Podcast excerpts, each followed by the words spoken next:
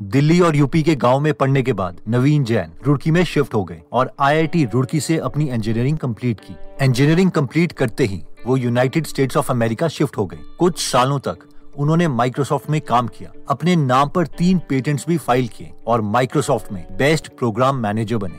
कुछ सालों में उन्होंने रियलाइज़ किया कि माइक्रोसॉफ्ट जैसी बड़ी कंपनी में एक आदमी कोई बड़ा चेंज नहीं ला सकता। इसलिए उन्होंने अपना स्टार्टअप स्टार्ट किया। उसके बाद उन्होंने काफ़ी बिजनेसेस खोले। जैसे कि InfoSpace Intelius TalentWise Moon Express Bluedot etcetera और फाइनली बिलियनर बन गए। Working. So you're always constantly being bombarded with request, information, or just sometimes uh, news. नवीन जैन अपने बच्चों के बारे में बोलते हैं कि मैं पूरी कोशिश करता हूँ कि मेरे बच्चे मुझसे भी सक्सेसफुल बने। क्योंकि एक पेरेंट के लिए सबसे ज़्यादा इम्पोर्टेंट ये नहीं है कि उसने खुद क्या किया है लेकिन ये इम्पोर्टेंट है कि उनके बच्चे लाइफ में क्या कर पाते हैं। My accomplishments in this world will never be measured by what I do. It will be actually measured by what our children are able to do. तो आज हम देखेंगे कि अमीर लोग अपने बच्चों को क्या सिखाते हैं, जो मिडिल क्लास लोग नहीं सिखा पाते तो सबसे पहला पॉइंट जो अमीर लोग अपने बच्चों को सिखाते हैं, वो है surround yourself with successful people एक बार नवीन जैन की 16 साल की डॉटर प्रियंका, नवीन के पास आई और उन्होंने कहा डैड मैंने अपना पैशन ढूंढ लिया है मुझे दुनिया में गर्ल्स एजुकेशन पर काम करना है मुझे पता है कि आपको साइंस और टेक्नोलॉजी बहुत अच्छी लगती है, पर मुझे उसमें कोई इंटरेस्ट नहीं है, इसलिए मुझे इसके लिए फोर्स मत करना। इस पर नवीन जैन ने कहा, बेटा, तुम तो मुझे एक फादर की ड्यूटीज़ नहीं करने दे रही हो। इस पर उनकी बेटी ने कहा, क्यों? फादर की क्या ड्यूटीज़ होती हैं? इस पर नवीन ने कहा, एक अच्छे फादर की ड्यूटी है कि वो अपने बच्चों को इतनी चीज़ों के बारे में जानकारी दे, ताकि बच्चा उनमें से चूज़ कर पाए।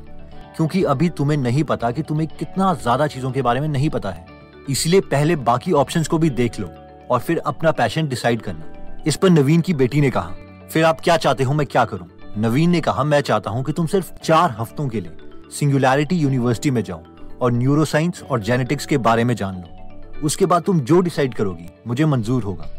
प्रियंका इसके लिए मान गई और उसने कहा कि ठीक है, चार हफ़्ते बाद मैं आपको अपना डिसीज़न सुनाऊँगी। चार हफ्तों के बाद प्रियंका आई और उसने कहा, डैड, मैंने अपना डिसीज़न ले लिया है। नवीन उसे ध्यान से सुनने लग गए। प्रियंका ने कहा डैड मैंने डिसाइड कर लिया है कि या तो मैं न्यूरो साइंटिस्ट बनना चाहती हूँ, या जेनेटिक्स में जाना चाहती हूँ। नवीन इस पर हैरान हो गए और उन्होंने कहा, लेकिन क्या तुम मुझे बता सकती हो कि तुमने अपना माइंड कैसे चेंज किया?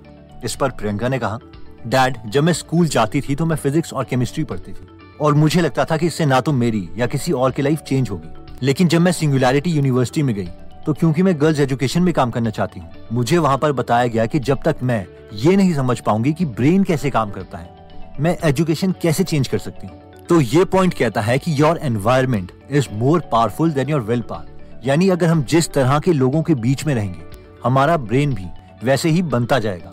और ये बात नवीन अच्छे तरीके से जानते थे। इसलिए उन्होंने अपनी बेटी का एनवायरमेंट चेंज कर दिया और उन्हें न्यूरोसाइंस की तरफ़ मोटिवेट किया। और अब Priyanka United Nation Foundation girl life campaign में गर्ल्स एजुकेशन पर ज़्यादा इफ़ेक्टिव तरीके से काम कर रही है। Champion for the United Nations Foundation Girl Up campaign, I am working with girls here in the US to help them channel their energy and their compassion.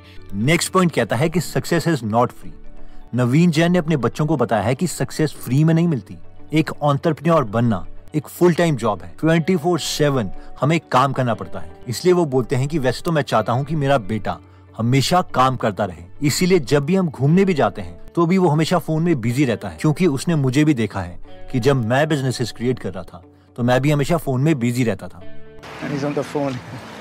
Being an entrepreneur is just a full-time job, seven days a week, 24/7.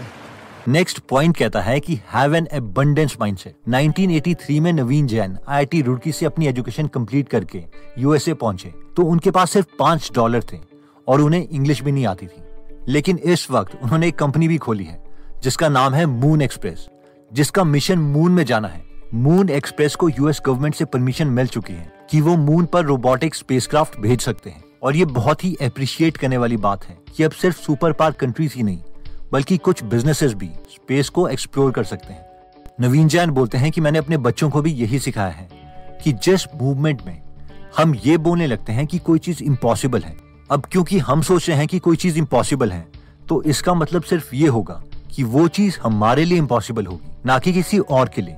क्योंकि दूसरा कोई ना कोई इंसान आएगा और उसी चीज़ को जिसे हम इम्पॉसिबल बोल रहे हैं उसे करके चला जाएगा। Because the minute you believe something is impossible, it becomes impossible for you and not someone else. Next point कहता है कि solve problems and get rich जब भी कोई अमीर आदमी बना है तो वो इसलिए बना है क्योंकि उसने बहुत से लोगों की प्रॉब्लम्स को सॉल्व किया है। नवीन जैन बोलते हैं कि अगर आपको एक बिलियन डॉलर्स कमाने हैं तो आपको बस दस बिलियन डॉलर की प्रॉब्लम सॉल्व करनी पड़ेगी If you want to make a billion dollar, how do you make a billion dollar? You go out and solve a 10 billion dollar problem. Problems जैसे कि energy problem clean water good education ये सारी billion dollar problems हैं जो आपको billionaire बना सकती है इनका कहना है कि अगर आप एजुकेशन को एक गेम की तरह एडिक्टिव बना दो कि बच्चा कहे माँ मुझे एक घंटे और मैथमेटिक्स पढ़ना है तो आपको कोई बिलियनर बनने से नहीं रोक सकता। नेक्स्ट चीज़ जो अमीर लोग अपने बच्चों को सिखाते हैं, वो है कीप मेकिंग एसेट्स जब एक इंटरव्यू में दुनिया के सबसे अमीर आदमी जेफ बेजो से पूछा गया कि अमेजोन प्रॉफिट क्यों नहीं कमा रहा है तो उस पर उन्होंने कहा कि हम नई अपॉर्चुनिटीज़ में इन्वेस्ट करते रहते हैं। जेफ बेजोस बोलते हैं कि मैं इससे कुछ इस तरीके से सोचता हूँ कि 20 साल पहले हमने एक नींबू पानी की दुकान खोली थी। जो आजकल हमें बहुत पैसे बना के दे रही है। अब इन पैसों के साथ हमने अपनी स्किल यूज़ करके एक बर्गर की दुकान खोल ली, एक शेक की दुकान खोल ली एक्सेट्रा इसीलिए हम हमेशा नई अपॉर्चुनिटीज़ में इन्वेस्ट करते रहते हैं, चाहे वो अमेजोन किंडल हो अमेजोन प्राइम हो, या फिर अमेजोन वेब सर्विसेज़ हो। अब ऑब्वियसली हम में से शायद कई लोग एक के बाद एक मेगा बिज़नेस ना खोल पाए बट हम ऐसे बहुत छोटे एसेट्स बना सकते हैं, जो हमें कुछ अमाउंट क्रिएट करके देते रहें। जैसे कि कोई रेंटल इनकम का सोर्स कोई कार जिसे हम टैक्सी में कन्वर्ट कर सकें, कोई यूट्यूब चैनल कोई फेसबुक पेज कोई blogging website etcetera next point कहता है कि रेप्लीकेट योर इनकम अगर हम एक थिएटर आर्टिस्ट की बात करें तो उसे मनी अर्न करने के लिए हर बार परफॉर्म करना पड़ता है। अगर आज दिल्ली में परफॉर्मेंस है तो कल यूपी में होगी, परसों कोलकाता एक्सेट्रा जिस दिन ये आर्टिस्ट बीमार हो गया, ये अपनी परफॉर्मेंस नहीं दे पाएगा और ये पैसे अर्न नहीं कर पाएगा। शाहरुख खान मूवीज़ में आने से पहले एक थिएटर आर्टिस्ट थे। और उन्हें फाइनेंशियली काफ़ी स्ट्रगल भी करना पड़ता था। लेकिन जिस दिन वो मूवीज़ में आए तो movies can be replicated using CDs DVDs MP four files etcetera तो ऑब्वियसली एक बार परफॉर्मेंस दे के उस रिवॉर्ड को बार बार ले सकते थे।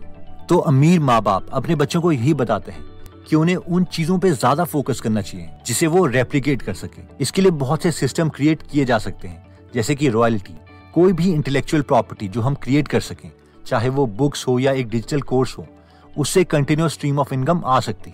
अगर हम एप्पल कंपनी की बात करें तो जब भी कोई आईओएस एप्लीकेशन के लिए पे करता है तो उसका thirty percent three zero percent Apple को जाता है।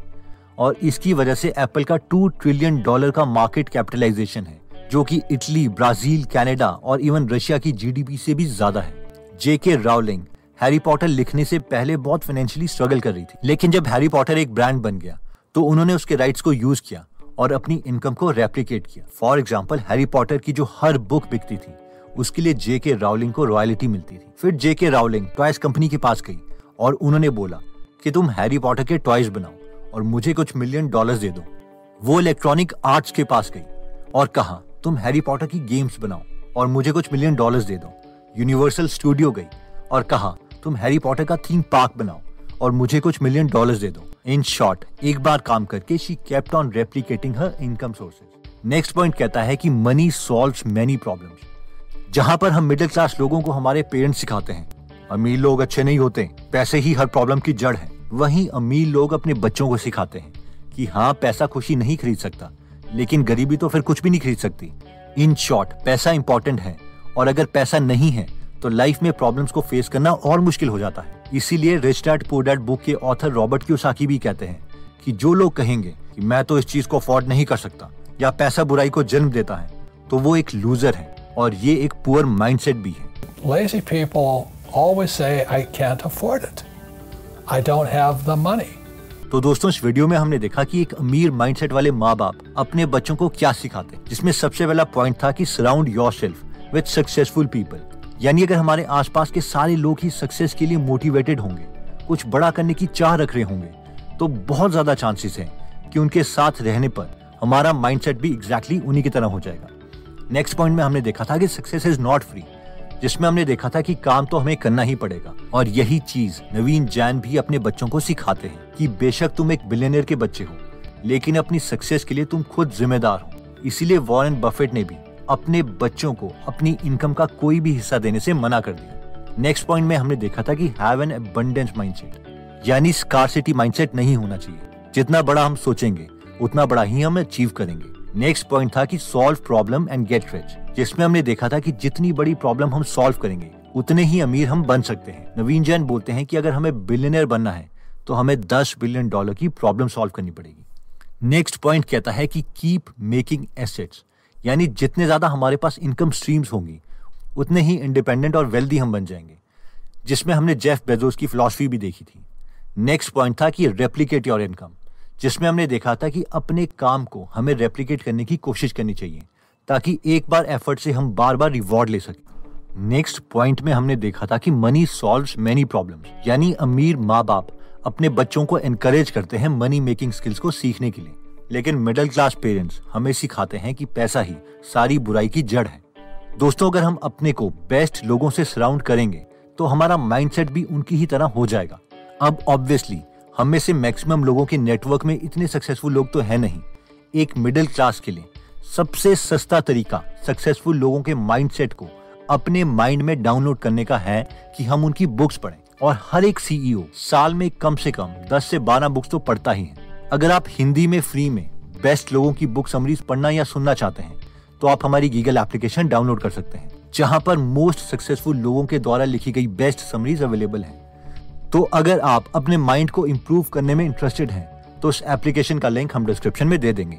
एनीवेज दोस्तों, अगर आप ऐसी नॉलेजेबल वीडियोस मिस नहीं करना चाहते, या आप अपने किसी फ्रेंड या फैमिली मेंबर के साथ ऐसी नॉलेजेबल वीडियोस शेयर करना चाहते हैं तो इस चैनल को ज़रूर सब्सक्राइब कर लीजिए और ये वीडियो उन्हें ज़रूर बताइए। आप कमेंट करके ये भी बता सकते हैं कि आप नेक्स्ट वीडियो किस टॉपिक पर चाहते हैं। जल्द ही हम आपसे दोबारा मिलेंगे। जय हिंद।